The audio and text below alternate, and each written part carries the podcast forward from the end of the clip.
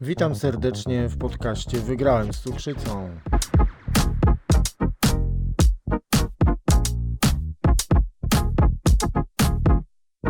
Ja nazywam się Rafał Neumann i zapraszam serdecznie do słuchania.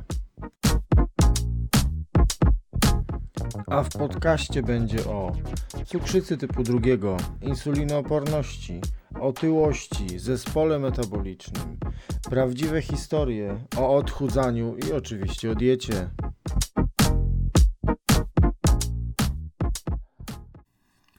Dzień dobry, witam bardzo serdecznie. Jak słyszeliście, ilość tematów jest bardzo rozległa, więc właściwie trudno powiedzieć, od czego miałbym zacząć.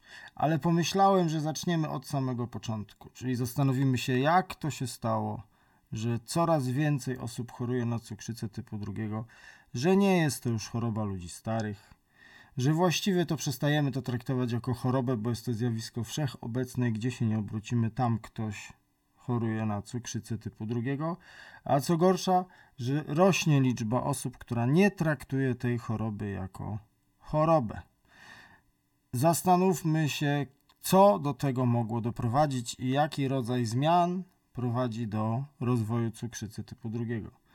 Na pewno większość z Was już sobie gdzieś tam z tyłu głowy mówi, że rozmawiamy o otyłości, tak? Rozmawiamy o nadmiarze kilogramów, który to nadmiar kilogramów w jakiś sposób psuje nasze ciało, tak? I teraz spowoduje, że przestajemy radzić sobie z glukozą, którą przyjmiemy, przyjmujemy z pożywienia, ale też przestajemy sobie radzić z własnymi rezerwami, własnymi zapasami glukozy. Tak? Czyli to, co dla nas jest źródłem energii i powinno być dla nas życiodajne, staje się dla nas zagrożeniem i jak nie będzie traktowane odpowiednio dobrze i poważnie, to może nam utrudnić albo też skrócić życie. Kiedyś było tak, że wszyscy gotowali sobie jedzenie i mało kogo było stać na to, żeby pójść przepraszam, do restauracji albo kupić sobie coś w sklepie. Kiedyś było tak, że jedliśmy 4-5 posiłków dziennie. Kiedyś było tak, że jak nałożyliśmy sobie 600 kilokalorii na talerz, to to jedzenie ważyło około pół kilograma. Co się zmieniło? Dzisiaj potrafimy jeść raz dziennie. Dzisiaj potrafimy zjadać pierwszy posiłek o godzinie 13. Dzisiaj potrafimy na śniadanie wypić kawę. Tutaj nic nie mam oczywiście do kawy, tylko nie jest to posiłek. Dzisiaj potrafimy jeść główne e, nasze pożywienie plus ewentualne dodatki, które się bardzo często pojawiają wieczorem. I co gorsza, żeby zjeść 600 kalorii wcale nie trzeba zjeść dzisiaj 500 gramów jedzenia. No tak jesteśmy skonstruowani, że nasz organizm męczy się i ma problemy z przyswojeniem tego, co my mu fundujemy w pożywieniu. E, dzisiaj jest też tak, że przez to, że rośnie ilość kalorii, a spada waga jedzenia, tutaj jest taki koronny przykład takich popularnych słodkich kulek, których 100 gram waży, 100 e, gram, przepraszam, ma 600 kilokalorii, tak, czy e, dania fast foodowe, w których w jednym daniu kryje się 2,5 tysiąca kalorii, a czasami i więcej. I suma tych zdarzeń powoduje, że nasz organizm zaczyna mieć z tym kłopot.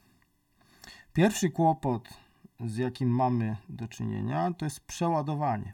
Tak? Czyli, I tutaj bardzo często jest taka sytuacja, że ludzie opierają się na tak zwanym bilansowaniu dobowym. Tak? Czyli ktoś mówi, że no ale on w ciągu doby nie zjadł przecież za dużo, tak? tylko zjadł raz e, 4000 kalorii czy 3000 kalorii na jeden posiłek. Tak? I tutaj y, y, to przeładowanie, o którym mówię, prowadzi do powstawania e, jakichś tam zmian i zaburzeń i nowych zachowań organizmu, które są obronne. Tak? Czyli y, to może kształtować różnego rodzaju oporności, które wprowadzają zmiany metaboliczne. I tak w procesie przybierania na masie okazuje się, że część tej tkanki tłuszczowej, którą my budujemy, zostaje gdzieś blisko wątroby, zostaje gdzieś wewnątrz otrzewnej i okazuje się, że ta tkanka tłuszczowa zachowuje się delikatnie mówiąc inaczej niż ta, która jest pod skórą.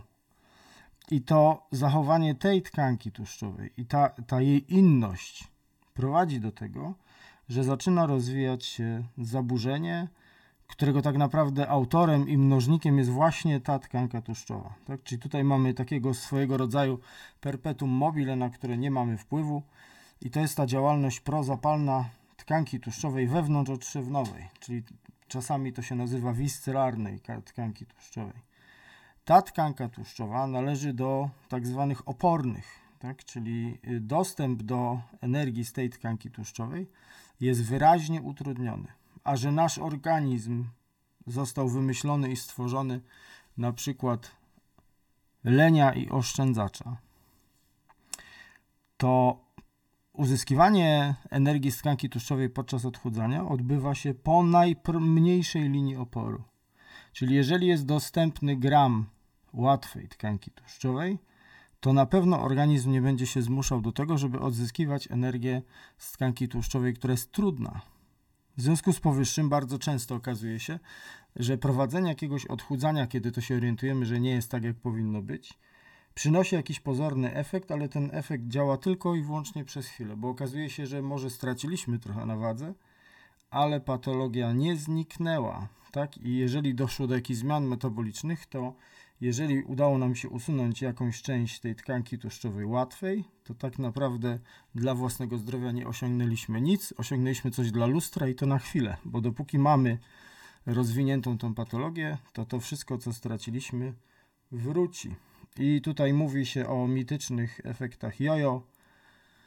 I oczywiście coś w tym jest, natomiast jeżeli mamy do czynienia z, e, tą, z przerostem tej tkanki tłuszczowej wewnątrzodszewnowej, to tutaj nie ma co się uciekać do jakichś popularnych, mitycznych nazw, tylko należy powiedzieć wprost, że mamy do czynienia z tym, że po prostu nie usunęliśmy tego niebezpieczeństwa. Wykonaliśmy jakąś pracę dookoła, ale go nie usunęliśmy. I teraz Oczywiście to wszystkie, te wszystkie rzeczy, o których ja mówię, to są tematy, które będziemy rozwijać, bo każdy temat to jest odcinek, a niektóre nawet będą trwały więcej odcinków. Ale żebyśmy sobie uświadomili, jak się rozwijał nasz świat, jeżeli chodzi o technologię tworzenia coraz to ciekawszej i nowej żywności, to dobrze byłoby, żebyśmy sobie popatrzyli trochę na statystyki i na liczby, bo myślę, że wielu z nas nie zdaje sobie sprawy. Ogromna ilość e, w internecie aktywnych chorych to są osoby starsze i to mnie bardzo cieszy, tak? bo bardzo często jest tak, że to zainteresowanie chorobą albo to zagubienie powoduje, że osoby starsze siadają do internetu i trafiają e, na jakieś źródła. Ja osobiście prowadzę grupę cukrzyca typu drugiego na Facebooku i muszę powiedzieć, że ilość osób starszych, która się tam dołącza i zadaje pytania i bierze udział w dyskusjach jest bardzo budująca bo to też pokazuje, że tworzy się kanał do przekazywania jakiejś wiedzy, a ona bardzo mocno ewoluuje. E, to, jakie pułapki są w internecie, to też jest temat na osobny odcinek i też na pewno tego nie pominiemy, ale żeby tam dotrzeć, kochani, to musimy wiedzieć, z jakim zjawiskiem my mamy do czynienia. I tutaj jest jedna poprawka, e, którą o której trzeba powiedzieć, bo cukrzyca typu drugiego jest zespołem ogromnej ilości zaburzeń, które łączy jeden skutek. I o ile zdecydowana większość osób chorych trafia w objęcia cukrzycy, cukrzycy przez rozwój tej tkanki tłuszczowej, czyli krótko mówiąc z otyłości, o tyle są chorzy, jest grupa chorych, która nie miała na to wpływu i tej otyłości nie ma. I oczywiście ja bardzo bym chciał przemawiać do wszystkich, ale wiecie doskonale, że w dzisiejszym świecie jest tak, że to, co na pewno jest dla wszystkich, to na pewno nikomu nie służy. Więc y, akurat jeżeli chodzi o tego typu poradnictwo, to pewnie będę wyłączał do osobnych odcinków, osobnych podcastów. Natomiast w temacie porad i żywienia na pewno y, coś i dla nich się znajdzie. Co mnie bardzo interesuje, to żeby nie czuli się dotknięci tym, że ja mówię o y, nadwadze czy otyłości, a oni akurat y, mieli pecha i u nich cukrzyca pojawiła się z innego powodu niż te wymienione czynniki. Otóż, kochani, w 2000 roku wśród nastolatków około 1 na 10 cierpiał, cierpiał czy posiadał wyraźną nadwagę i otyłość. Na dzisiaj, na przykład Polska, jeżeli chodzi o kategorię nastolatków, jest najszybciej tyjącym krajem w Europie. Jeżeli my rozmawiamy o cukrzycy typu drugiego i odniesiemy się do tego, że kiedyś mówiło się o tym, że jest to E, choroba ludzi starych. Tutaj ciekawostka, ja zachorowałem w 2008 roku w wieku 28 lat i na oddziale szpitalnym podczas y, diagnozy byłem zjawiskiem. Czyli faktycznie jeszcze wtedy cukrzyca typu drugiego była raczej y, chorobą osób starych. A dlaczego tak było, to też będzie o tym odcinek. A dzisiaj mamy coś takiego, że i tu ja będę się posługiwał e, danymi z oceanu, czyli e, ze Stanów Zjednoczonych, bo jest to kraj, który robi to w miarę na bieżąco, bo oczywiście e, te badania, które my mamy w Polsce, one są wygodne dla tych naszych tam Polskiego Towarzystwa i Zrzeszenia ludzi, którzy e, coś tam powinni robić dla diabetyków. Nie wnikam, nie oceniam, oczywiście tutaj się negatywnie nie wypowiadam, natomiast te badania i szacunki polskie są archaiczne. Eee, natomiast przyjmuje się na rok 2018, tak, że na około 38 milionów Amerykanów, czyli około między 11 a 12% dorosłej populacji ma cukrzycę typu drugiego. Przyjmuje się, że z tych 38 milionów około 28 milionów jest zdiagnozowanych, a 8 milionów jest w drodze do lekarza lub tego jeszcze nie wie. I teraz, jeżeli chodzi o rozkład procentowy, w wieku 65 lat i więcej około 30% osób ma cukrzycę typu drugiego. I później, ja nie będę tutaj też, nie chcę Was zanudzać, im te kategorie są niżej, tym procentów jest mniej. Natomiast przyjmuje się, że, tak powtórzę, między 11 a 12% dorosłej populacji ma cukrzycę typu drugiego zdiagnozowaną.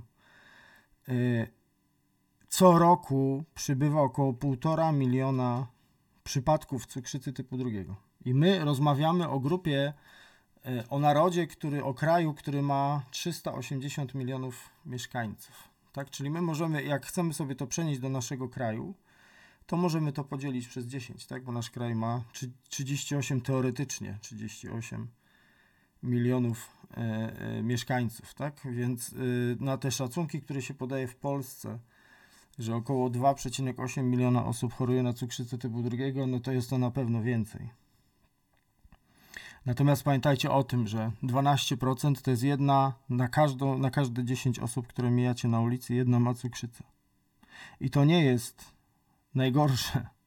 Najgorsze jest to, że na, każda, na każdą osobę, która choruje na cukrzycę, przypada ileś osób, które są w stanie przedcukrzycowym, a ja już tam nawet nie wspominam o osobach, które mają zespół metaboliczny i osobach, które y, mają już jakąś tam insulinoporność, która poprzedza ten stan. Bo jak sobie spojrzymy w tabelkę z danymi dotyczącymi zdiagnozowanej czy, czy jakoś określonej metodą naukową